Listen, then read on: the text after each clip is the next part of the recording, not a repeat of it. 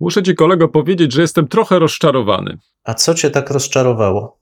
Bo nie zapytałeś mnie, jak mi się spało w łożu Pippo Wigoniego. Przepraszam. Brr, brr, brr. Jak ci się spało w łożu Pipo Wigoniego? Bardzo dobrze, kolego. Dobrze. Chcę nawet wręcz Nie powiedzieć, że łaskotały nie nawiedził mnie. Właśnie nie, nie O, nawiedził mnie. Nie nawiedził. Także no miałem Pipo. bardzo spokojną noc. Dwóch historyków, jeden mikrofon. Jeden mikrofon? Dwóch historyków? No nie, ale to znowuż mi wszedłeś w paradę. No tak zazwyczaj się dzieje. Profesor Krzysztof Równiewicz. Profesor Przemysław Wiszewski. Próbujemy nagrywać to, co nas ciekawi, to, co nas kręci, ale zawsze w kontekście historii. No niestety, takie już mamy, że tylko o historii, chociaż czy zawsze na poważnie? No nie zawsze, a przede wszystkim historia to cały świat. To nie tylko to, co minęło, ale też to, co jest teraz. Chcemy pokazać, że w historii można poznawać się w różny sposób. Zdecydowanie w różny sposób i nawet można się nią bawić. Państwo wszyscy widzą, że się uśmiechamy, więc my się też bawimy nieźle. Bardzo dobrze. Dwóch Liczymy historyków, jeden mikrofon. Jeden mikrofon? Dwóch historyków.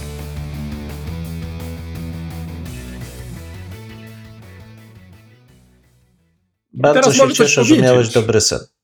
Tak, tak. Miałem Tak, dobry sen, słuchaj, nie narzekałem. Gratuluję, gratuluję świeżego powietrza, dobrego snu i miłych wizyt w mm, willi Wigoni. Tak, ponieważ obiecałem ci, że powiem dwa, trzy zdania o tym, jak e, w, spało się w tym, e, no powinien poprawnie powiedzieć pewnie łóżku, e, ale ja nazwę to może łożu. No więc tu muszę cię uspokoić. mm, Zadbano w, i o bardzo wygodny materac, ale także i o patronów. Tak więc po prawej i po lewej stronie miałem różne postacie historyczne, które czuwały nad tym, żeby Ruchniewicz nie spadł z, z tego łóżka. A oprócz tego jeszcze w, opatrzność boska w, też czuwała, łącznie z aniołem stróżem. Czyli jednym słowem spałeś na włoskiej kozetce, miałeś nad sobą anioła, który słuchał twoich wyznań, ale nie nawiedził cię żaden duch, który spowodowałby, że miałbyś być zbyt szczery w stosunku do przeszłości. No, No tak, pięknie to to zinterpretowałeś. Generalnie było dobrze. Widzę, że kolega siedzi w tych różnych takich średniowiecznych książkach i naczytał się tych różnych interpretacji, a teraz proszę bardzo, zwróćcie uwagę państwo, sypie jak z rękawa, no. Ja bym na to nie wpadł. No więc ja tak myślę nad założeniem firmy, sypię jak z rękawa i będę sypał. Mądrości, perły. E, Kolego, mm, zainteresowanie naszym podcastem, mimo różnych trudności technicznych, mm, nie gaśnie. Mm, Nawet y, zdarza się, że dostajemy komentarze, ale uwaga. Nasi słuchacze, nasze słuchaczki domagają się więcej informacji o Śląsku. Nie wiem, jak to interpretować. Ponieważ ty sypiesz z rękawa, więc pewnie masz już gotową odpowiedź. E, Tak, e, ja uważam, że to wynika z tego, że brakuje generalnie edukacji regionalnej, o co się zawsze dopominamy. Natomiast ludzie są spragnieni wiedzy o swoim otoczeniu, kochają swoje otoczenie i bardzo chętnie chcieliby się czegoś o tym dowiedzieć, co może być dość klarownym sygnałem, między innymi także dla wszystkich instytucji samorządowych, że być może warto się zainteresować także miejscem, gdzie się mieszka. A ja już myślałem, że proponujesz, ażeby zainteresowali się też naszym podcastem. Ale wiesz, że to jest przekaz podprogowy. Tu, tu Aha, nic dobrze, wprost nie dobrze. można powiedzieć. To, dobrze, dobrze. Chociaż my tutaj żadnej reklamy nie włączamy. Nie włączamy. Chociaż może by się czasami przydało. Nie, nie. Nie, nie, żadnej reklamy. Nie wiem. mo- Może My się reklamujemy zasadzie czyż, wystarczająco. My sami. No właśnie, o to właśnie chodzi, że sami jesteśmy żywą reklamą. Idziemy przez miasto i tam krzyczą za nami.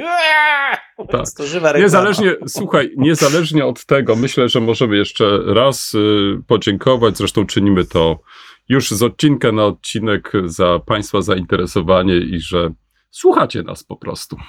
Tak jest, że cieszycie się historią, co nas zawsze bardzo cieszy, bo droga historyka jest dość samotna, więc jeśli spotyka na tej drodze tych, którzy się razem z nim cieszą tym, co udaje mu się od, odkryć, odnaleźć i opowiedzieć, to jest to wielka radość nasza Tak. też. To co, dzwonimy? Dzwoń. Dzwonię. Nowinki, starowinki, kolego. Okej. Tak, kolega wywołał temat e, śląski. Ja co prawda dzisiaj nie miałem w planach opowiedzieć e, nic o, o Śląsku, ale okej, jak trzeba, to trzeba. Okay, mamy 1146 rok i być może e, Państwo pamiętają, być może e, w nawale różnych e, wspomnień to Państwu umknęło, ale w tym roku właśnie miała miejsce przełomowa dla naszej wspaniałej ojczyzny, czyli Śląska sytuacja. Mianowicie Władysław II Wygnaniec został podstępnie pokonany przez swoich młodszych braci. Sam sobie też zawinił, bo tutaj oko wyłupił, tutaj kogoś obraził, ale no, po tym pokonaniu musiał uciekać. No i ta ucieczka nie była wcale taka prosta, bo najpierw e, uciekł do e, księcia czeskiego, e, który, jak sądził, powinien był mu pomóc, bo był żonaty z siostrą jego własnej żony. No ale okazuje się, że tutaj inne więzi odegrały rolę, bo tenże książę czeski jednocześnie był również synem siostry, matki młodszych braci e, naszego e, wygnańca. To takie dość skomplikowane, mm, ale mm. w relacjach politycznych ówczesnych ważne, ponieważ członkowie rodziny mm, powinni się wspierać. No takie było oczekiwanie. No i książę czeski był w takim trochę no, dwuznacznej sytuacji się znalazł, no bo nie wiedział, kogo ma poprzeć, no i zdecydował się zrobić jak każdy dobry polityk, czyli przenieść odpowiedzialność wyżej, czyli wysłał naszego Władysława do króla Niemiec e, Konrada, e, Konrada III. Tutaj czasami historycy podkreślają, że Konrad III zachował się niejednoznacznie, czy właściwie dziwnie, mianowicie on natychmiast, kiedy przybył do niego, kiedy przybył do niego e, Władysław, wsparł go i wraz z armią udał się do Polski, żeby teoretycznie przywrócić go na tron. To wynikało z różnych więzi też e, powinowactwa. E, sam Władysław, zwłaszcza poprzez swoją żonę, był ściśle związany z rodem Babenbergów, e, władców Austrii, a z kolei król opierał się na swoich, czy w swoich rządach w Rzeszy, o czym za chwilę jeszcze, właśnie na tym rodzie, więc jakby to wsparcie było zupełnie naturalne, było elementem takiej polityki i też Rzeszy wewnętrznej. No dobrze, no ale udał się do tej Polski ze swoją armią, no i właściwie nic się nie stało. Znaczy, przybyli ci młodsi bracia, powiedzieli, no ale my nie wpuścimy Władysława. Konrad powiedział, no to fajnie, to spotkajmy się i porozmawiajmy o tym e, w, na takim oficjalnym spotkaniu na dworze e, królewskim. No oni powiedzieli, super, fajnie. Konrad powiedział, super, fajnie i się rozstali. No i teraz e, historycy uważają, że, czy właściwie taka była taka była interpretacja, trochę też przez źródła polskie narzucona, że no Konrad po prostu nie umiał wygrać, przegrał, źle prowadził tą e, kampanię, więc stało się jak się stało. Potem już dodajmy, przekreśliło to e, jakby szanse, nadzieję Władysława na powrót do Polski, czym jeszcze za chwilę.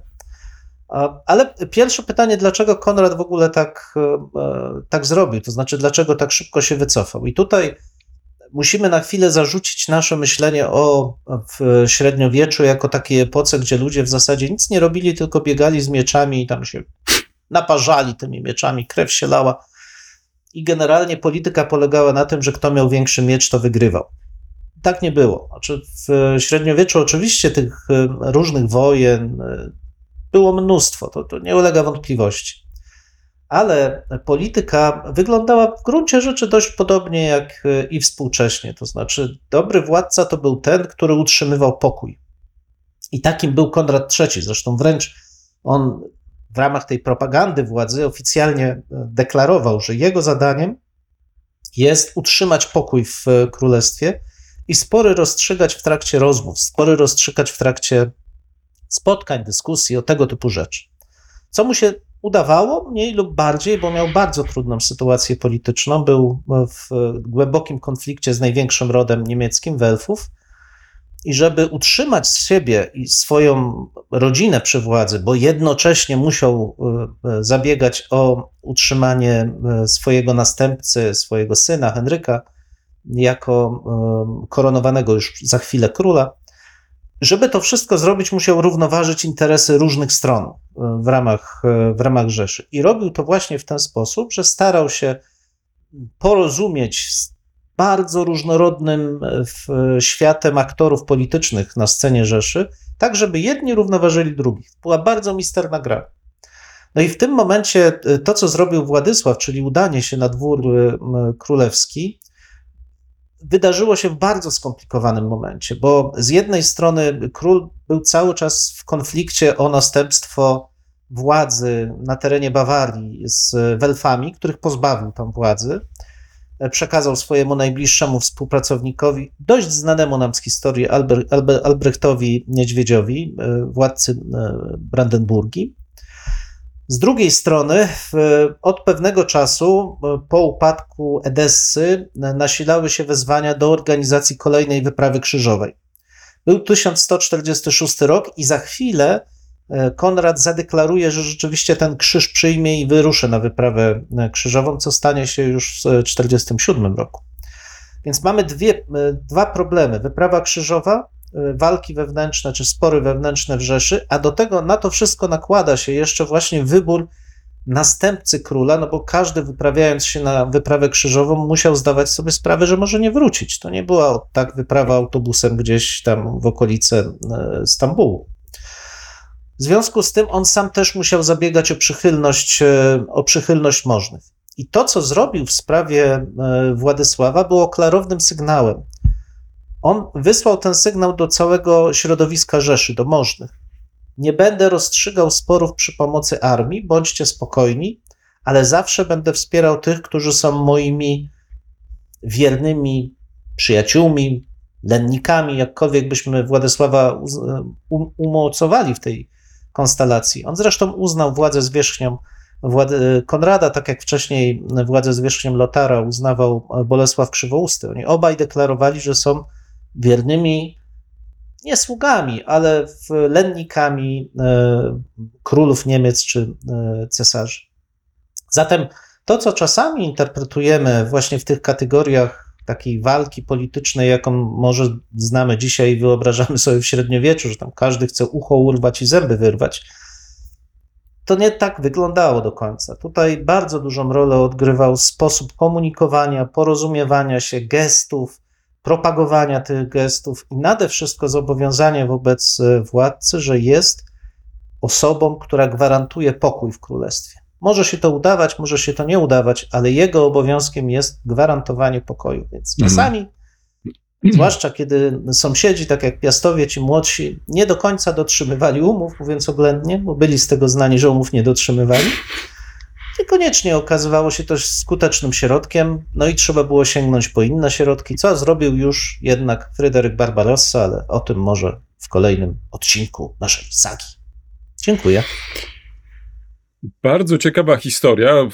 Nawet wyszła ci długa historia.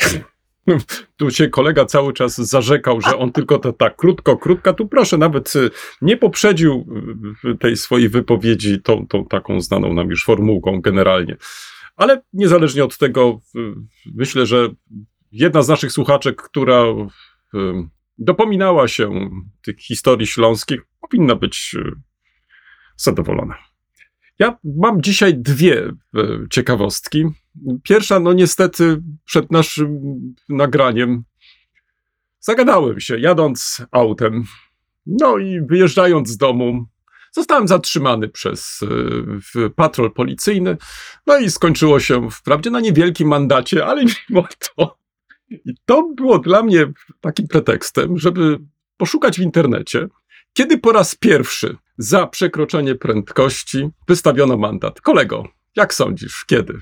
Wyobrażam sobie, że e, w czasach faraonów, kiedy rydwany były tak bardzo rozpędzone, to ktoś e, zatrzymał jakiegoś rydwaniarza i powiedział mu: No to teraz pracujesz przy piramidzie przez dwa lata.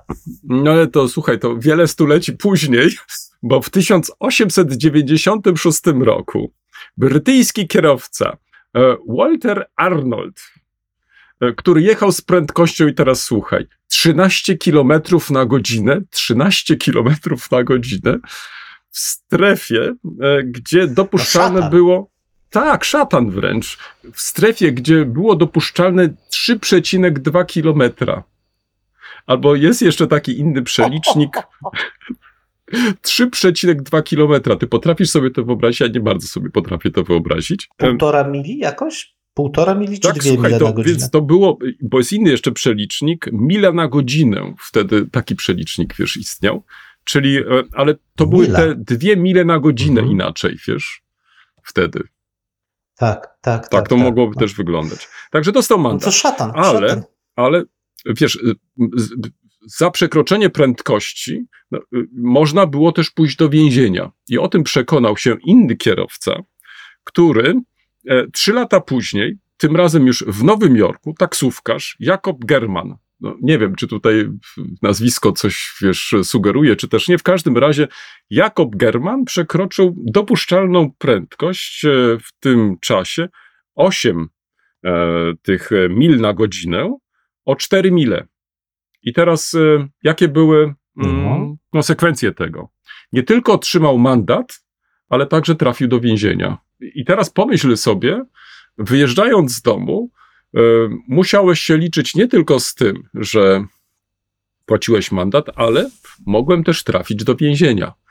I teraz ja nie wiem, jak to interpretować, wiesz, dzisiaj, e, po tych ponad 100 latach. Może nie powinienem tutaj interpretować, chociaż ty jak zwykle No. masz jakąś odpowiedź na to. Oczywiście, ja bym od razu powiedział, że dzisiejsza sytuacja gospodarcza jest dużo gorsza niż była wtedy, bo dzisiaj nie stać nas na to, żeby umieszczać wszystkich kierowców, którzy przekraczają prędkość w więzieniach. Ty sobie wyobrażasz, jakie byłyby koszty utrzymania Tak. czegoś takiego? Tak, No tak. To, Ale- nie. A poza tym ale- zwróć uwagę, jak pogorszyłby się komfort w więzieniach. Przecież tam tylu polityków by trafiło. Hmm. Ci biedni za- więźniowie słuchaj, byliby poszkodowani co chcę tym samym- Ja im współczuję. Wiesz, ale co chcę tym samym powiedzieć? Niezależnie od tego, czy będzie to mandat, czy to będzie więzienie, powinniśmy jednak zachowywać e, e, reguły e, ruchu i nie w, w, przekraczać dozwolonej prędkości. I tak to chciałem tym samym powiedzieć. Oczywiście. Tak więc to jest chyba Oczywiście. podstawa. Nie, nie, absolutnie więc, to- Uśmiechnęliśmy się do panów policjantów, okazało się, tak, że byli. Słuchaj, przyjechałem całą Europę, wiesz, bez żadnego mandatu, bez niczego. Wystarczyło następnego dnia po powrocie wyjechać z domu. No ale miałem takie towarzystwo, wiesz, że no trudno nie było się zagadać. No trochę jestem jednak mimo wszystko rozszczepany. No, no, i, no i tyle, no, no, no, i, no i trudno, no i przyznaję się bez bicia. Wiesz, to, to byłaby pierwsza taka anegdotka, tak, trochę na marginecie, ale druga, wydaje mi się ważniejsza, nie wiem, czy mówi ci coś data 8 września 43 roku. Ja mam wrażenie, że o tej dacie y, w Polsce chyba niewiele było lub też w ogóle nikt nie zauważył tej daty. No może z racji y, tego, że byłem we Włoszech, to mm, jest to jedna z takich kluczowych dat w historii Włoch. Y, Ona mówi ni mniej, ni więcej tylko o internowaniu żołnierzy włoskich. I tutaj pozwól, że dwa, trzy zdania może na temat tej daty, bo faktycznie ona jest e, dla historii Włoch współczesnych datą e, kluczową. Otóż e, tego dnia 8 września mm, Włochy, mm, niedawny sojusznik Niemiec, zawarły zawieszenie broni z aliantami. W odpowiedzi z kolei ten sojusznik niemiecki, Wehrmacht, internował setki tysięcy włoskich żołnierzy i wysłał ich na roboty e, do Niemiec. I teraz, e, żeby trochę więcej na ten temat powiedzieć, to w czerwcu 1943 roku obalono dotychczasowego dyktatora Benito Mussoliniego. E, Następnie powołano rząd włoski 8 września i ten rząd 8 września podpisał zawieszenie broni z aliantami. Teraz w odpowiedzi, tak jak wspomniałem wcześniej, Wehrmacht zajął kraju, rozbroił włoską armię i to jest właśnie ten problem. Rozbroił włoską armię i wywiózł. I tutaj to, no, te liczby są naprawdę e, bardzo duże. E, Ponad 600 tysięcy żołnierzy włoskich do pracy przymusowej w Niemczech i na ziemiach okupowanych. Ym, Tym internowanym żołnierzom odmówiono statusu jeńców wojennych. To też e, warto podkreślić, e, których naturalnie chroniło międzynarodowe prawo. Natomiast e, jeśli chodzi o przyjęcie przez ludność niemiecką, to tych niedawnych sojuszników e, mm, e, obrzucano wyzwiskami. Tutaj padają takie e, określenia jak świnia Badolio w nawiązaniu do nowego szefa rządu e, włoskiego. I teraz co może warto mm, podkreślić, że w tych obozach i więzieniach czy w Rzeszy, czy na terenach okupowanych przez III Rzeszę. Zmarło około 40 tysięcy żołnierzy. Jeśli teraz związek nasz Włochy i Dolny Śląsk, jeżeli przypomnisz sobie na przykład nasz cmentarz we Wrocławiu, tak zwany cmentarz włoski, to właśnie tam też na tym cmentarzu podczas II wojny światowej po 1943 roku e, chowano e, żołnierzy, żołnierzy e, włoskich lub też tych internowanych żołnierzy włoskich, którym odmówiono prawo, prawo do tego właśnie statusu jeńca wojennego. I teraz to, co może jest ciekawe, i na to też zwróciłem uwagę, że mm, Niemcy próbowali pozyskać tych internowanych e, Włochów, ażeby jednak e, po utworzeniu Republiki Salom, e, na której czele stanął Mussolini, ażeby jednak po stronie Niemiec dalej walczyli. Część z nich skorzystała z tego, część nie skorzystała. Większość z nich jednak koniec wojny zastał w tych właśnie obozach jenieckich.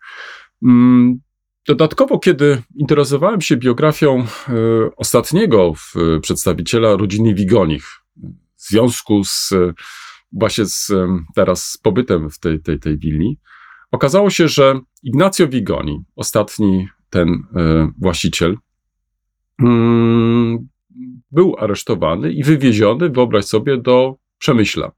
I tam przez kilka miesięcy w jednym z obozów e, dla internowanych pod Przemyślem przebywał.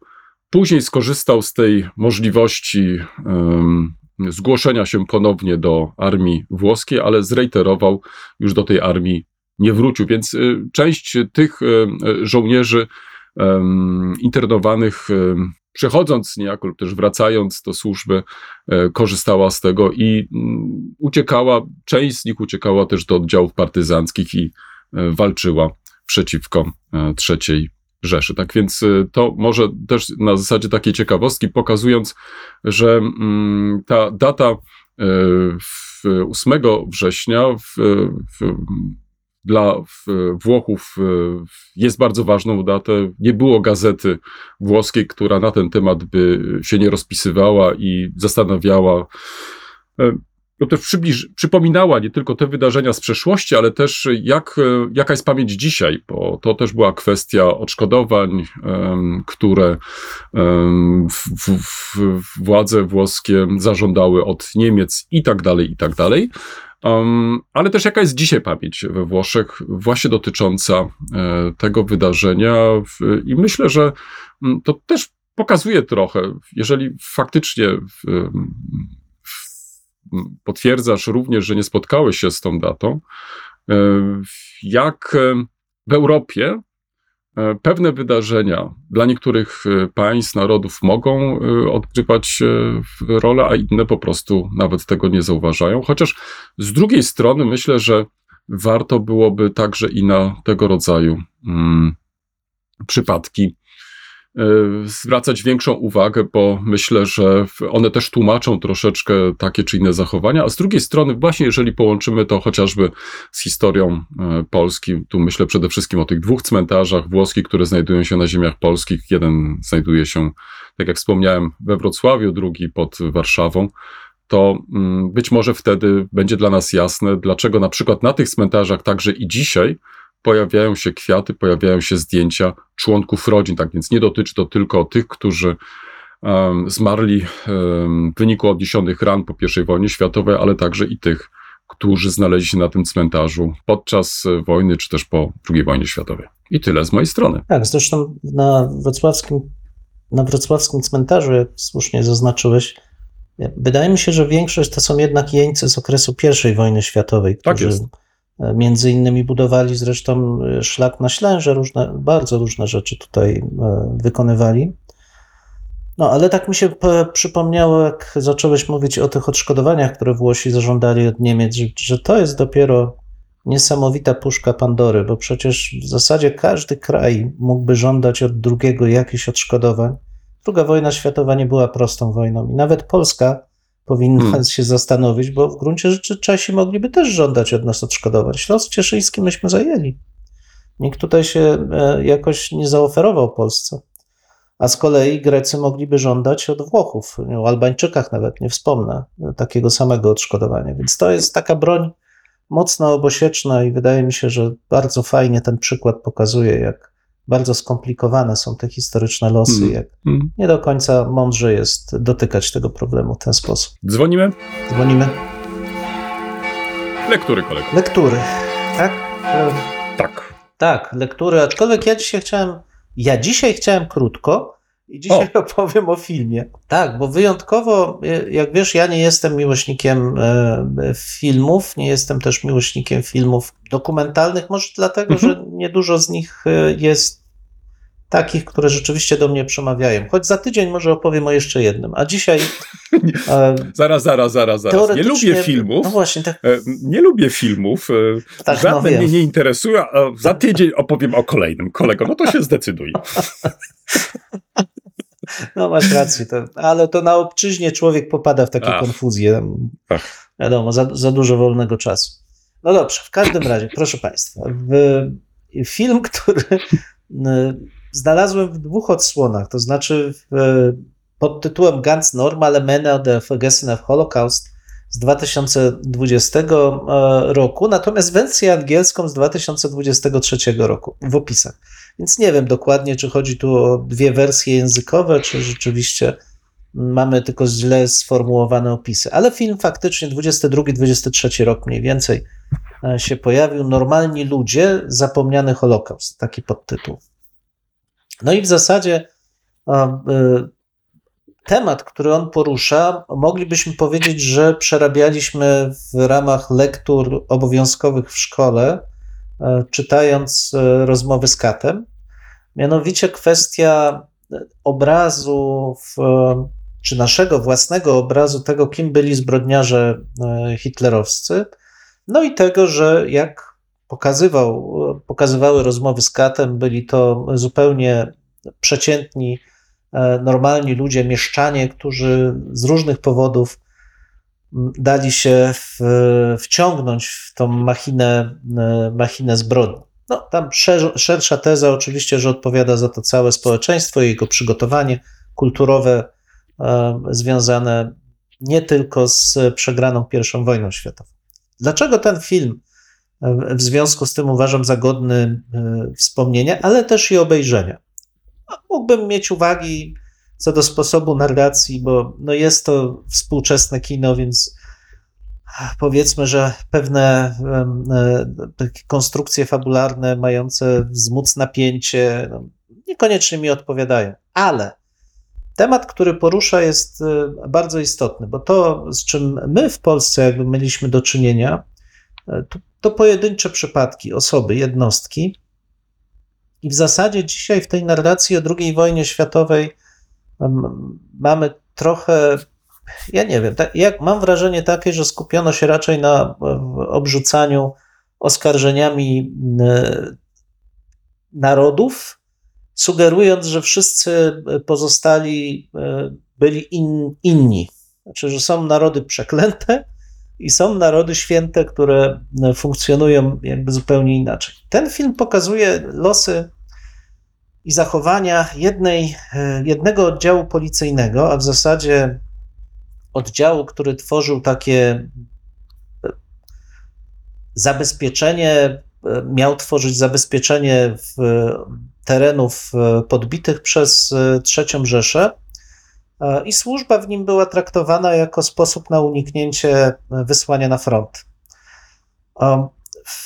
Grupa policjantów, ludzi pochodzących z Hamburga, jak dobrze pamiętam, bez żadnego przygotowania specjalnie politycznego. Podkreślano, że byli to ludzie z różnych grup robotniczych najczęściej, którzy w tym okresie przedwojennym raczej głosowaliby na SPD niż na, niż na jakąkolwiek partię prawicową. Oni zostają wcieleni do tego oddziału, powołani i skierowani na tereny wschodnie, gdzie przypuszczają, że będą pełnić służbę policyjną. Nie mają żadnego przygotowania, od razu powiedzmy. Cały czas to podkreślajmy. I w, okazuje się, że ich pierwszym zadaniem jest zamordowanie około 1500 Żydów. Jest to rozkaz, który otrzymują od swojego przełożonego. Wykonują ten rozkaz, ale to jest bardzo istotne. Ten przełożony, w, przekazując im samą e, ten rozkaz, tę sugestię, mówi, że ci, którzy nie czują się na siłach, mogą odejść, mogą z tego zrezygnować. Spośród 500 osób, około 12 e, decyduje się na wycofanie z tej, e, z tej akcji. Ta dwunastka zostaje skierowana do e, takich no, hańbiących w oczach współkolegów czynności, czyli pracują w kuchni, szorują latryny. No, traktowani są też przez własnych kolegów bardzo um, surowo. Tak jak wspomniałeś, wyzwiska i różne szykany. Ale pozostali e, udają się do lasu w jednej z e, polskich miejscowości i tam e, dokonują zbrodni.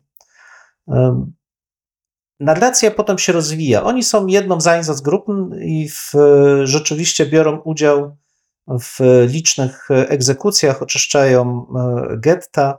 Łącznie szacuje się, że ta grupa, około 500 osób, zabiła około 48 tysięcy osób. E, Żydów z terenu głównie Polski, ale też e, wschodnich ziem, e, no, powiedzmy dzisiejszej Białorusi. I do czego zmierza narracja? Bo to jest istotne. To znaczy, narracja pokazuje mechanizmy takie psychospołeczne, które powodują, że ludzie, którzy kompletnie byli nieprzygotowani do tego typu działań. To nie byli y, zbrodniarze wzięci z więzienia, czy y, osoby pałające rządzą mordu. W raportach, bo zachowały się, może na nieszczęście dla nich, na szczęście dla nas, zachowały się szczegółowe raporty opisujące konsekwencje udziału, psychofizyczne konsekwencje udziału w tych mordach. Też jest bardzo interesujące, to znaczy pokazuje na pokazuje na początku e, bardzo duży stres i e, odreagowywanie tego stresu, ale co też jest istotne, bardzo szybkie przyzwyczajanie się do tego typu działań, które wykonują. E, no i oczywiście klasyka, czyli odpersonalizowanie ofiar, nie traktowanie ich jako ludzi, ale co też jest istotne, uzasadnianie swoich działań swoim swoją własną krzywdą. To znaczy, oni zaczynają sami przed sobą uważać siebie za ofiary, bo ktoś to musi zrobić, bo gdybym ja tego nie robił, to robiłby to ktoś inny, ja się poświęcam. Wszystkie te e, argumenty są dość przerażające, ale co mówię, cały czas dla mnie jest bardzo istotne, one pokazują mechanizmy uniwersalne. To znaczy, to nie są mechanizmy szczególne dla e, obywateli e, trzeciej Rzeszy. One nie wynikają z jakby z jakiejś głębi kulturowej, która powoduje, że ci ludzie byli predestynowani do mordów. Oczywiście, że historyczne okoliczności powodują, że, że, że traktują służbę państwu jako coś, co muszą zrobić, e, ta żołnierz, żołnierstwo, e, żołnierska braterskość, e, traktowanie tych, którzy odmawiają jako słabych, tchórzy. Co też jest ciekawe, że ten motyw męskości pojawia się tutaj bardzo mocno. To znaczy, mordowanie jest dla nich bolesne, znaczy jest ciężkim przeżyciem, w związku z tym ktoś, kto nie morduje, to jest tchórzem, bo w, nie bierze na siebie tego brzemienia, które oni biorą dla całego narodu. To nie jest jedyna taka grupa. Ja nie chcę tutaj całości opowiadać, bo film jest naprawdę warty e, obejrzenia. E, takich grup było, e, było więcej. I co też jest bardzo interesujące, to losy tych ludzi po II wojnie światowej, po jej zakończeniu. Oni wracają do normalnego życia nie czują absolutnie żadnych, e, przynajmniej nie, nie mamy żadnych śladów, by czuli jakiekolwiek skrupuły, jakiekolwiek um, nie wiem, wyrzuty sumienia. E, o ile na początku te raporty wskazują, że rzeczywiście te psychosomatyczne efekty były po, po pierwszej i drugiej egzekucji, to potem w zasadzie one znikają. Część z nich po II wojnie światowej normalnie służy w policji dalej, mimo że byli aktywnymi członkami tych Einsatzgruppen. Ze wszystkich Einsatzgruppen, i to jest też ważne, które wymordowały 2 miliony ludzi. Mamy te szacunki, które podano. Ja nie jestem w stanie ich sprawdzić, czy są prawdziwe, ale likwidacja gett i obozy koncentracyjne kosztowały życie, nie, zagłady nie koncentracyjne, kosztowały życie około 3 milionów e, obywateli pochodzenia żydowskiego. Natomiast Einsatzgruppen wymordowały 2 miliony, o czym się rzadko, e, rzadko wspomina. To chyba historycy tylko bardziej e, szczegółowo o tym wiedzą. Tych grup było bardzo dużo. Wiesz, ile osób skazano za uczestnictwo w, w tych mordach? Wiesz, no. Zgadniesz? To, to, te, te kwestie są naturalnie, wiesz, to, to, to myślę, że tutaj spokojnie można byłoby policzyć na palcach jednej ręki, tak więc e, to były nieliczne osoby, tak, które, dwie które osoby. faktycznie zostały, tak, które zostały faktycznie skazane. Mhm. Tak. I do czego jeszcze, już kończąc to zmierzam, skazano rzeczywiście dowódców oddziałów. I tu kilkanaście osób bezpośrednio po II wojnie światowej zostało skazanych na kary śmierci. Natomiast spośród uczestników e, tych oddziałów wskazano e, dwie. No i e, zmierzam do tego, że ten film nie jest, bo to trzeba obejrzeć, ten film nie jest sugestią, że mamy tu do czynienia z czymś absolutnie wyjątkowym, kulturowo zakorzenionym. Nie. On pokazuje mechanizmy działania mm, ogólne, społeczne, które powodują, że przekraczanie tych hmm. barier etycznych staje się rzeczą niezwyczajną, ale staje się rzeczą akceptowalną, a człowiek zaczyna się usprawiedliwiać, ba, traktować siebie jako ofiarę, e, której należy się współczucie i wsparcie. To jest świetny głos, taki wręcz krzyk, powiedziałbym, jak, jakie są konsekwencje wczesnej akceptacji maszyny państwowej, która przekształca etykę, moralność w narzędzie do realizowania zbrodniczej polityki.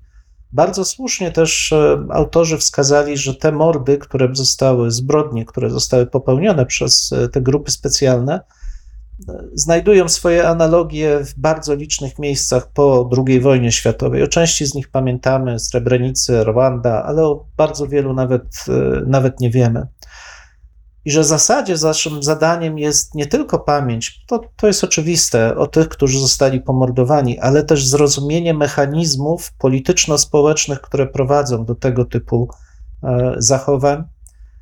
No i pewna, powiedzmy sobie szczerze, szczerość w ocenie e, tych, którzy nagle po tym, jak e, popełnią rozmaite mm, wykroczenia, sugerują, że są ofiarami systemu, bo i to też jest istotne chyba na koniec. Bardzo wyraźnie widać, że ci ludzie nie byli bezwolnymi maszynami. To nie jest tak, że podejmowali, że, że jak czasami się mówi, wykonywali rozkazy. Bardzo wielu z nich, we wszystkich w zasadzie przytoczanych relacjach, mówiło o tym, że zupełnie świadome podejmowały decyzje. Ważyły różne konsekwencje i podejmowały decyzje. Zwłaszcza los tych 12 osób, które e, nie zdecydowały się, odeszły, z tych e, oddziałów, nie spotkała ich żadna wielka kara. Nie zostali rozstrzelani, nie zostali wtrąceni do więzienia, pełnili gorsze obowiązki i co ciekawe, wielu z nich zostało bardzo szybko przeniesionych do Rzeszy z powrotem, gdzie pełnili obowiązki policyjne. Pamiętasz ten wiersz? Tu, to nie trzeba wiele odwagi. Tak. Trzeba podjąć e, tylko odpowiednią decyzję, zgodzić się z tym, że czeka nas za to czasami jednak niekoniecznie przyjemne traktowanie. Bardzo ważny dla mnie film, wcale niedługi, dobrze zrealizowany, naprawdę polecam. I tyle z mojej strony. Dobrze się stało, że przytoczyłeś ten film, bo myślę, że być może ty, ale też i część z Państwa ma jeszcze w pamięci klasyczne dzisiaj opracowanie poświęcone tej problematyce. Myślę tutaj o książce Christophera Browninga, Zwykli ludzie, 101 rezerwowy batalion policji. Tak więc e, ci z Państwa, którzy chcieliby pogłębić sobie tą problematykę, odsyłam do tej książki. Tam też e, jest sporo mm, kolejnych e, odsyłaczy do literatury. No, co może warto podkreślić, to dobrze się stało, że ta książka ponownie została wydana kilka lat temu, bo premiera, jeśli sobie dobrze przypominam, to był przełom lat 90. i 2000, e, a kilka lat temu jeszcze raz, e, jak tu zwróciłem uwagę, wydawnictwo Rebis przypomniało tą książkę, tak więc myślę, że warto do niej sięgnąć. Moje lektury trochę były związane z pobytem we Włoszech. Myślę, że nie będzie to dla Ciebie zaskoczeniem, także i dla Państwa. I tutaj, tak zastanawiając się, na które zwrócić uwagę, to w pierwszej kolejności chciałbym zachęcić do sięgnięcia po biografię Enrico Meliusa. Postać tą przedstawiałem y, tydzień temu, przemysłowiec, mecenas sztuki, ale też, co być może i warto podkreślić, Także bardzo ta, taka zaangażowana osoba, jeżeli chodzi o e, działalność charytatywną. To odgrywało faktycznie także w tej jego działalności bardzo e, dużą rolę. I tak została zbudowana ta biografia. To znaczy, autorami e, tej biografii są Giovanni Media Riccier, Viola Usselman, Christiane Lirman-Traniello. Biografia to ukazała się po niemiecku i po włosku, także w jednym tomie Masz obie te wersje językowe. Y, biografia ta składa się z kilku części. Tak, może ogólnie części tekstowej, ilustracyjnej, która jest nie mniej ważna, ale także i w części dokumentacyjnej, gdzie zamieszczono wybór różnego rodzaju dokumentów y, dotyczących działalności wspomnianego Enrico Miliusa. To, na co może w tym kontekście chciałbym zwrócić uwagę, to jak e, autorzy umiejętnie połączyli te e, części ze sobą. To znaczy, czytając tą książkę, może ona wygląda na jakąś bardzo obszerną, ale ten tekst nie jest e, może aż tak szczegółowy, ale te poszczególne części współgrają ze sobą. Czyli na przykład, kiedy dowiadujemy się coś więcej na temat relacji między Enrico Miliusem, a na przykład Wolfgangiem Goethe, który był zainteresowany sprawami włoskimi, sztuką włoską, e, na ten temat e, pisał, publikował, to mamy też tutaj konkretne przypadki, mamy konkretne odsyłacze. Podobnie dzieje się w przypadku także i tej działalności jako mecenasa sztuki, bo trzeba wiedzieć, że jeden z synów Enrico Miliusa, Ignacio e, Milius, zmarł przedwcześnie. To bardzo tragiczna jest historia. I to był rok 29, jak sobie dobrze przypominam. I mm, Enrico Milius, e, chcąc w jakiś sposób uporać się e, z tą utratą, mimo że go było stać na stworzenie galerii sztuki rozpoczynając od starożytności po współczesność, podjął inną decyzję. Mm, tak e, zaplanował e, tą swoją siedzibę, e, ten swój pałac, ale także i ogród, że postanowił, zapraszając do współpracy współczesnych artystów, w jakiś sposób się mm, uporać z tą stratą. Tak więc masz zarówno obrazy, które pokazują członków rodziny przez słynnego malarza ówczesnego Hayeza wykonane, ale także masz na przykład, i to jest ten element, który łączy nas na przykład ze Śląskiem, masz na przykład coś, co jest na kształt takiego mauzoleum w, w ogrodzie. Masz też wykonaną płaskorzeźbę przez Bertela Torwaldsena, bardzo znanego artystę rzeźbiarza, Dlatego wspominam o tym Torwaldzenie, ponieważ być może sobie przypominasz, kiedy byłeś w Krzyżowej, to Helmut von Moltke, stary feldmarszałek, budując e, mauzoleum dla rodziny, ale także i dla siebie, również wykorzystał ten motyw e, mm, figury Chrystusa Torwaldzena. Tak więc to jest właśnie ten artysta, który wykonał relief e, dla mauzoleum w, w Villa Vigoni. Mm, dodam tylko, że Dzięki staraniom w latach 70. E, proboszcza ówczesnego parafii Grodziszcze udało się zdewastowane mauzoleum e, rodziny von Moltke a przede wszystkim także zniszczony, zniszczoną tą figurę Chrystusa Torwaldsena uratować przed dalszą dewastacją. No i dzisiaj znajduje się w, w takiej wnęce kaplicy w Krzyżowej na tyłach tejże właśnie kaplicy, także tam możemy ten, tą figurę Torwaldsena zobaczyć.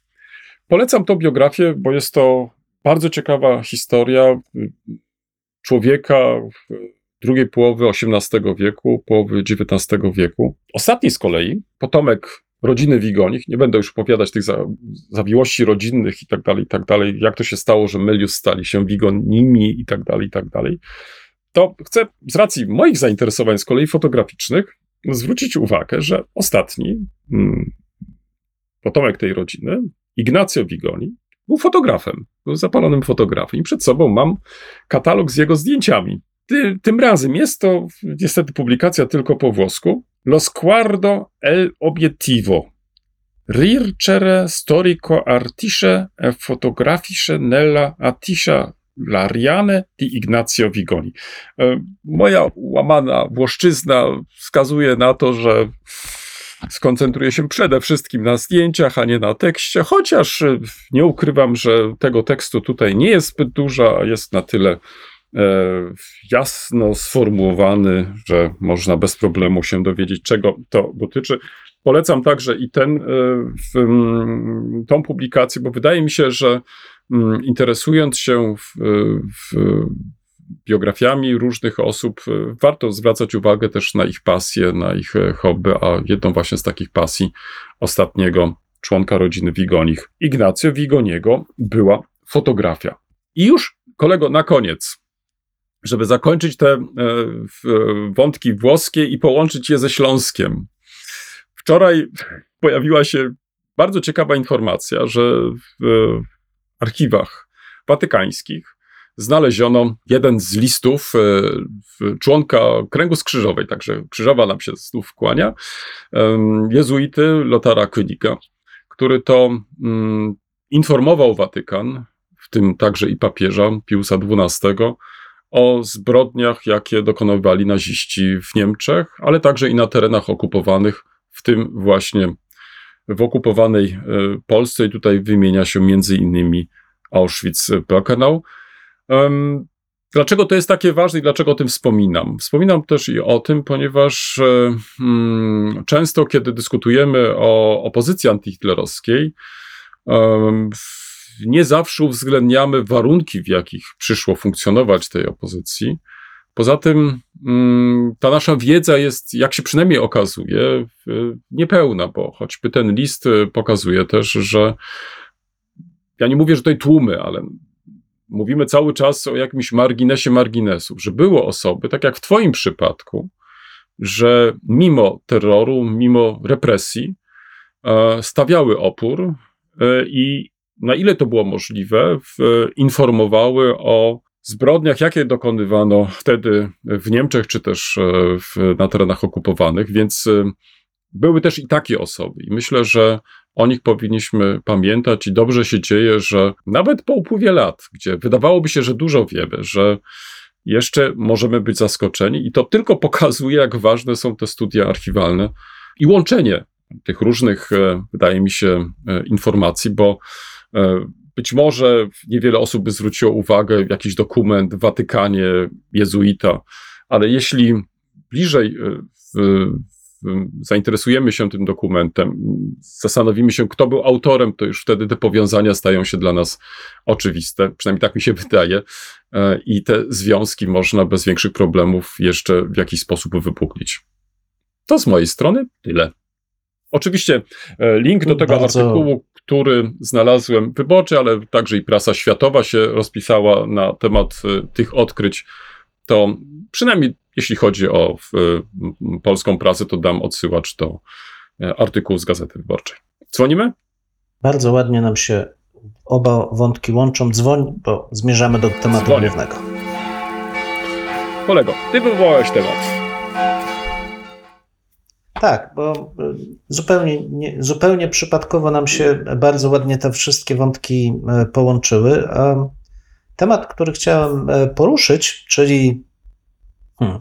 Zajmowanie się historią zwykłego człowieka, przeciętnego człowieka, everymana, wynikał jednak nie z e, moich e, hmm, kontaktów z historią najnowszą, ale raczej wręcz przeciwnie, z historią dużo starszą. Bo prowadząc studia nad e, wątkami różnymi w kronice, tak zwanej kronice anglosaskiej, tak zastanowiłem się, co w zasadzie my, jako historycy, zwłaszcza epok wcześniejszych, jesteśmy w stanie powiedzieć o funkcjonowaniu e, tych e, osób, które, których w kronikach kompletnie nie widać. Bo kroniki rejestrują wydarzenia polityczne, czasami duże wydarzenia kulturowe, czasami e, emocje związane z wydarzeniami szczególnymi, jakaś kometa, dwugłowe ciele, zaraza, no, wszystkie, te, wszystkie te rzeczy. Ale ten stary dylemat, co my w zasadzie potrafimy powiedzieć o ludziach, którzy wtedy żyli, no stale nam też e, towarzyszy. I jakimś sposobem jakby zaradzenia temu e, w latach 60. i 70. było powstanie tak zwanej historii społecznej. Ona u nas niekoniecznie się kojarzy właśnie z tym, ale u swego e, zarania jej zadaniem było zwrócenie uwagi na te grupy społeczne, które w historii tej oficjalnej historii e, słabo występowały. Historia oficjalna była zdominowana przez historię wojen i dyplomacji, tych wielkich procesów, natomiast grupy społeczne, te marginalizowane w tej historii swojego głosu nie miały. Robotnicy, chłopi, wszystkie to, to co dzisiaj jako wielkie odkrycie uważa się za historię ludową, między innymi. Wtedy też e, zainteresowanie życiem codziennym spowodowało powstanie między innymi tej serii Życie codzienne w, która tak e, no, była wielkim sukcesem we Francji, potem przeniesiona do nas także przez takie bardzo charakterystyczne wydawnictwa z obwolutą, czasami w złocie. Chyba Piftop czy PWN wydawał, mm, już nie pamiętam. Też e, była ogromnym sukcesem. Ale tak naprawdę to nie rozwiązuje problemu, co to znaczy historia jakby no, tego zwykłego, normalnego człowieka. No bo jak spojrzeć na to tak przez pryzmat tych naszych narracji, to często oznacza to takie świadome wypośrodkowanie pewnych rzeczy. No właśnie ten e, everyman to, to jest teoretycznie każdy, ale w praktyce to jest nikt, bo robimy taką jakąś, jakiegoś golema takiego, którego lepimy z różnych cech uśrednionych i mówimy, to jest właśnie ten zwykły człowiek, który tak czy inaczej e, przeżywał swoją, e, swoją historię. Tymczasem ja akurat stoję na stanowisku, że każdy człowiek jest jeden, jedyny i te jego historie, jego przeżywanie są bardzo indywidualne. To, co robi historyk, to w zasadzie uśrednia czy pokazuje pewne ramy, w ramach których działają e, grupy społeczne.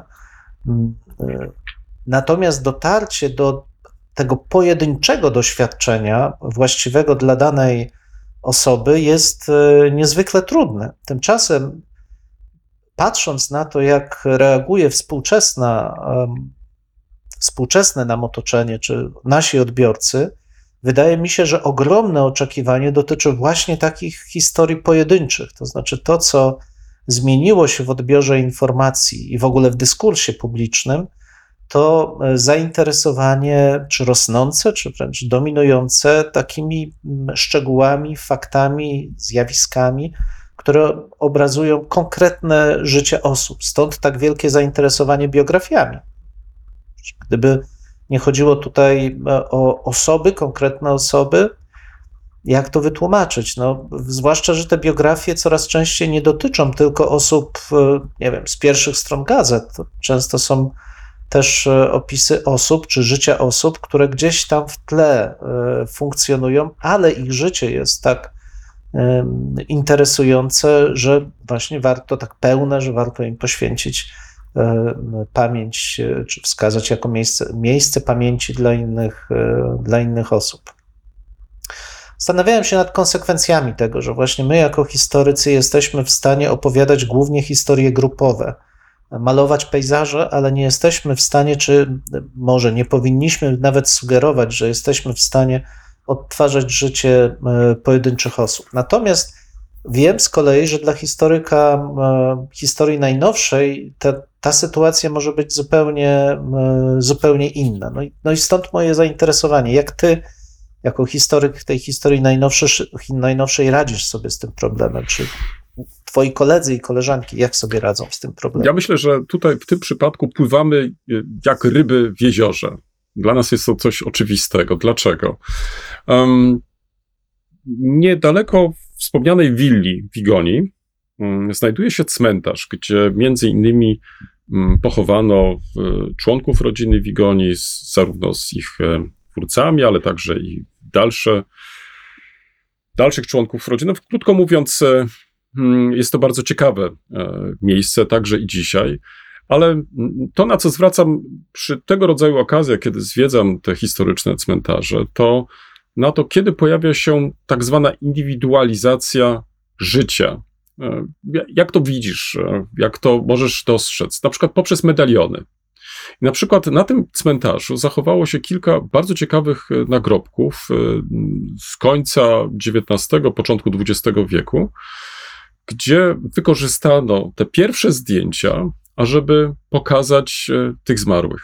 Ale to też nie w, w momencie, kiedy oni umierali, bo to często się też zdarzało, takie maski pośmiertne wykonywano i tak dalej, i tak dalej, tylko e, kiedy byli, mm, ja bym powiedział, w sile wieku, to znaczy tak jak chciano ich zachować w pamięci. Zwróć uwagę, ten wątek pojawia się na przykład na pomnikach poległych podczas I wojny światowej. E, bardzo często. Na przykład masz pomniki wcześniejsze różnych wojen XIX-wiecznych, gdzie tam na tych pomnikach rzadko zdarza się, ażeby umieszczano właśnie mm, zdjęcia osób, które e, poległy. To dzieje się dopiero w XX wieku, czyli wraz z takim pochodem indywidualizacji, bym powiedział, e, życia, wzrasta też zainteresowanie samych historyków, bo zdajemy sobie z tego sprawę, że ta historia nie ogranicza się tylko do historii grupowej, tak jak to ładnie określiłeś, czy też historii wojen, czy też wodzów, ale też e, zwykłych żołnierzy. I tutaj pojawia się rzecz ciekawa, i tu myślę, że warto mm, e, przypomnieć nie tylko szkołę Annale, ale także i e, pozostałe mm, działania historyków, zwłaszcza we Francji, którzy zaczęli się interesować historią mikro, w mikroskali. To znaczy odeszli od tej wielkiej narodowej narracji, by skoncentrować się czasami na źródłach, które dotąd przez historyków nie były traktowane e, poważnie. I to dotyczyło też wcześniejszych epok, także na przykład e, późnego średniowiecza, wczesnego okresu nowożytnego, gdzie nagle odkrywano, że ser, czy na przykład piekarz, może odgrywać tutaj znaczącą rolę, że można wokół tego budować narrację. Myślę, że nauczyliśmy się też jeszcze czegoś innego, to znaczy w tych pojedynczych historiach nie doszukiwać się generalizacji. To znaczy, tak jak ty podkreśliłeś, że każda z tych historii może być odrębna i często tak jest. To raczej ty starasz się um, pokazać tą postać um, na tle okresu, um, w którym przyszło jej żyć, e, jej wyborów. No, jesteśmy w tej dobrej sytuacji w przypadku już osób nieżyjących, że mm, zamyka się ta biografia w tych dwóch datach narodzin i śmierci. To jest ta przestrzeń pomiędzy, którą staramy się wypełnić. W przeszłości miałem okazję napisać e, jedną, dwie biografie, bardzo dużo różnych biogramów. Zresztą do dzisiaj to piszę, bo bardzo to lubię. Staram się za każdym razem, pisząc na temat takich osób, wykazać coś, co jest najbardziej charakterystyczne. Natomiast tutaj myślę, że w ostatnich zwłaszcza latach doszły nowe elementy, z którymi jesteśmy konfrontowani, czyli to zresztą ty, o czym wspomniałeś, e, relacjonując Twoje wrażenia po obejrzeniu e, filmu, pewnej psychologizacji postaci. To znaczy, e, zastanawiać się jeszcze bardziej nad alternatywami wyboru, nad tym, y, co targało tak naprawdę tymi ludźmi, zanim taki wybór y, dokonali. I teraz przed jakimi dylematami oni stali. Jeżeli naturalnie jest to możliwe, no tutaj oczywiście jesteśmy w tej dobrej sytuacji, że posiadamy sporo dokumentów e, wytworzonych przez te same osoby. Myślę tutaj nie tylko o różnego rodzaju relacjach, wspomnieniach, listach, ale często też jest i tak, i myślę, to jest te, ta różnica między naszymi epokami, jeżeli tak to mógłbym określić, że często my sami możemy wywołać te relacje osób jeszcze żyjących.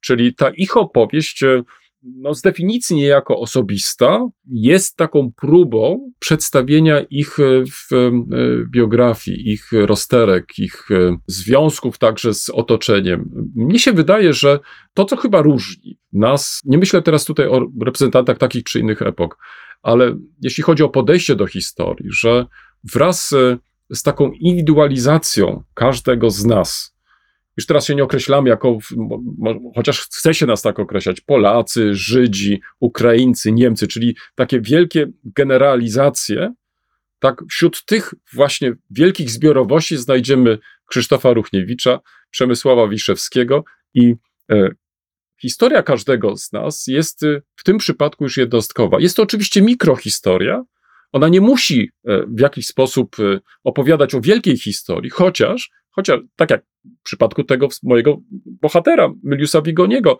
e, on oczywiście, możemy go e, opowiedzieć jako ważną postać historyczną, ale możemy też pokazać ją w kontekście innych postaci, z którymi on miał do czynienia, a przede wszystkim czasów, w, którym, e, w których przyszło mu żyć. Wiesz, to jakby jest ciekawe też zagadnienie dwu, ja bym to widział dwutorowo, bo z jednej mm. strony oczywiście indywidualizacja, biografistyka, te, te zagadnienia można rozpatrywać w bardzo długim okresie czasu, no bo z biografistyką spotykamy się w starożytności i to jest bardzo żywy nurt, żywoty Cezarów, Salustiusz, wszystkie te rzeczy, które zresztą poprzedzają, Diogenes mm. Laertios, filozofowie. Bardzo dużo mamy tego typu e, indywidualizacja losów, czyli odejście od stereotypowych ujęć, w których e, umieszczasz daną osobę. Świetnym przykładem jest e, nawet żywot króla Alfreda Wielkiego, pióra Asera, tak, mnicha i potem biskupa.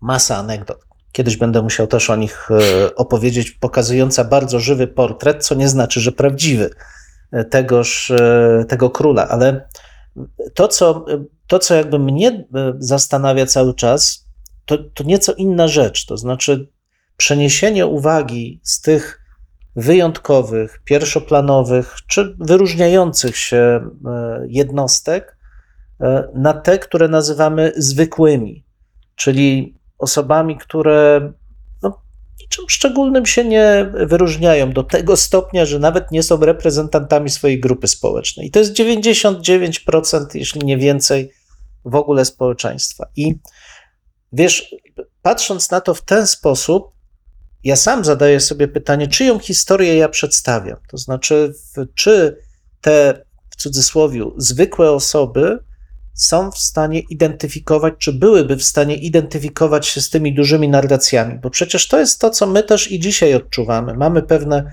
duże narracje dotyczące historii Polski mhm. i współczesności Polski. I kurka, nie do końca się w nich odnajdujemy. Przynajmniej ja nie do końca się odnajduję. Ale z drugiej strony są też te procesy wysokie, które zachodzą niezależnie od nas, a których my jesteśmy częścią, wpływają na nas. I teraz jaka jest rola e, historyka? No, historyk nie jest w stanie opisać losów miliardów ludzi na całym świecie pojedynczych, a każdy z nich ma swoją historię. Z drugiej strony, tak jak wspomniałeś o tych generalizacjach, każdy czuje się niedowartościowany w pewnym momencie. Coś tu umyka, czegoś brakuje. Od tego są też nowe prądy w historiografii, żeby wyłapać to, czego brakuje, spojrzeć na to, podpowiedzieć. Ale jeżeli bym myślał o tym, czy e, historia jest w stanie, czy historyk jest w ogóle w stanie napisać historię zwykłych ludzi, w cudzysłowie, zwykłych ludzi, historię zwykłych ludzi, to powiedziałbym, że nie. To, co jesteśmy w stanie zrobić, nawet historycy, tak jak to przedstawiłeś, e, historii najnowszej, jesteśmy w stanie przedstawić losy poszczególnych ludzi, jesteśmy w stanie e, zaprezentować czy zbudować modele, sceny, odmalować fragmenty tych, e, tej, tej niesamowicie bogatej mieszanki krajobrazu, jakim jest e, historia. Natomiast e, dzieje zwykłych ludzi są bardzo intymne. I pytanie, dla nas, jako dla historyków, jest moim zdaniem, czy nie powinniśmy raczej nastawić się na działalność taką, jakby to ładnie ująć, pedagogiczną, to znaczy mhm. Na uwrażliwienie ludzi na tą różnorodność ich losów, tak żeby doceniali tą różnorodność też i swojego losu, ale i swojego, e, swojego otoczenia, wyjątkowość, a jednocześnie miejsce w tych procesach ogólnych, bo mam takie, e, wiesz, wrażenie, że gdzieś nam to umyka, że człowiek jednej strony jest indywidualny do bólu, jest jedyny, jest jednostką, a z drugiej strony jest częścią pewnych szerszych procesów i wyważenie tego odpowiednio, czy brak tego wyważenia powoduje bardzo duże nieporozumienia komunikacyjne między nami. Wiesz, tutaj oczywiście podjąłeś bardzo ważny temat, bo jak na razie nie padło jeszcze to określenie, czyli udemokratyzowanie naszych biografii. Bo teraz my nie mówimy tutaj o jakiejś nadzwyczajnej drodze, o nadzwyczajnych postaciach, tylko mówimy o czymś, co jest bardzo szare. I w niektórych przypadkach dla nas nie jest łatwe, ażeby to w jakiś sposób opisać, ale być może jest to także i duża szansa. To znaczy, żeby, tak jak powiedziałeś przed chwilą, e, mając na uwadze tą szczególną, albo jakieś takie szczególne wyobrażenie o swoim własnym losie, bo przecież nikt nie chce być częścią szarości, ale z naszego punktu widzenia, jeżeli obserwujemy różne biografie, to widzimy, że one się niczym takim szczególnym może nie odróżniają od innych. Dlatego przez pewien czas zacząłem się też zastanawiać, no dobrze, a czy nie można byłoby podejść do tego tematu poprzez na przykład pokazanie pewnego środowiska, na przykład pracowników takich czy innych, fabryki, e, zakładu, może nawet e, skupionych w jakiejś, e, w, w, w, jakiejś grupie na przykład rzemieślników.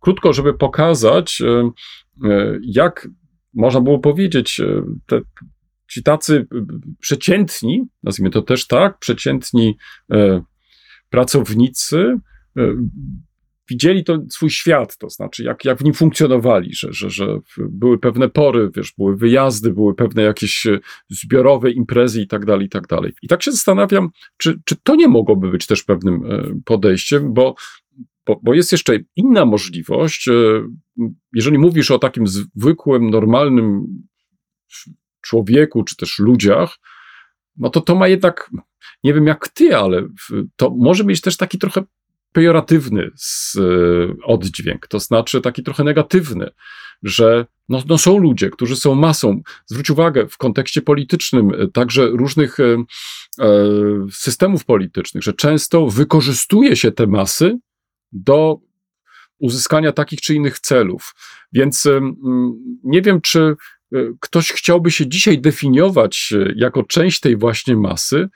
Dlatego wspomniałem o tym e, takim o tej indywidualizacji, że, że, że, że my się definiujemy troszeczkę, mimo że e, nie, nie zawsze mamy te możliwości, ale definiujemy się trochę mm, podkreślając, że jesteśmy jednak nadzwyczajni, że, że, że funkcjonujemy w, może w tej, tej grupie, ale, ale mamy trochę inne zdanie, inaczej to widzimy, inaczej postępujemy.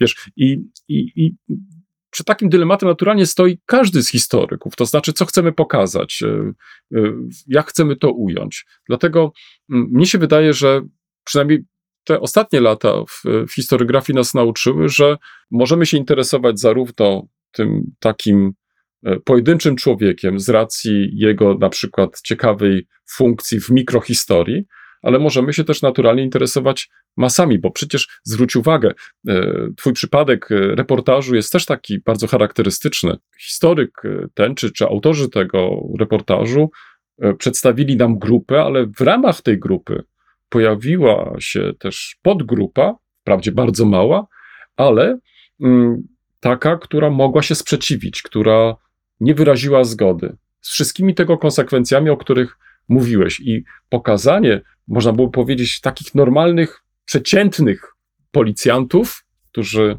stali się tymi e, zbrodniarzami, przynajmniej większa z, e, e, większość z nich, nie zmienia postaci rzeczy, także i wśród tej grupy znalazły się te osoby, które stawiły opór. Wiesz, to, to, to też ma jakby swój swoje szersze konsekwencje, bo e, bardzo Ci dziękuję, że wróciłeś do tego e, filmu, bo e, pytanie, które postawili też autorzy, były, dlaczego tamte osoby taką decyzję podjęły, co było właśnie w nich tego szczególnego. I tutaj raczej psycholog musi się wypowiadać, i zwrócono uwagę, że były to osoby o bardzo dużej samoświadomości i bardzo wysokiej samoocenie swoich osądów moralnych i czynów. I tutaj wracam do tego głównego pytania. To znaczy, w, dalej ja uważam, że historycy nie będą w stanie napisać historii zwykłych ludzi, bo po prostu jest to niemożliwe, bo każdy taką historię może tylko sam o sobie napisać, bo nie ma takich źródeł i takiej możliwości, żeby o wszystkich ludziach napisać ich historię. Byłoby to zresztą wysoce niezręczne i chyba mocno niewłaściwe. Zadaniem historyka jest pokazać mechanizmy, zadaniem historyka jest e, pokazać funkcjonowanie małych, malutkich, większych grup społecznych, ale każdy swoją historię może pisać sam.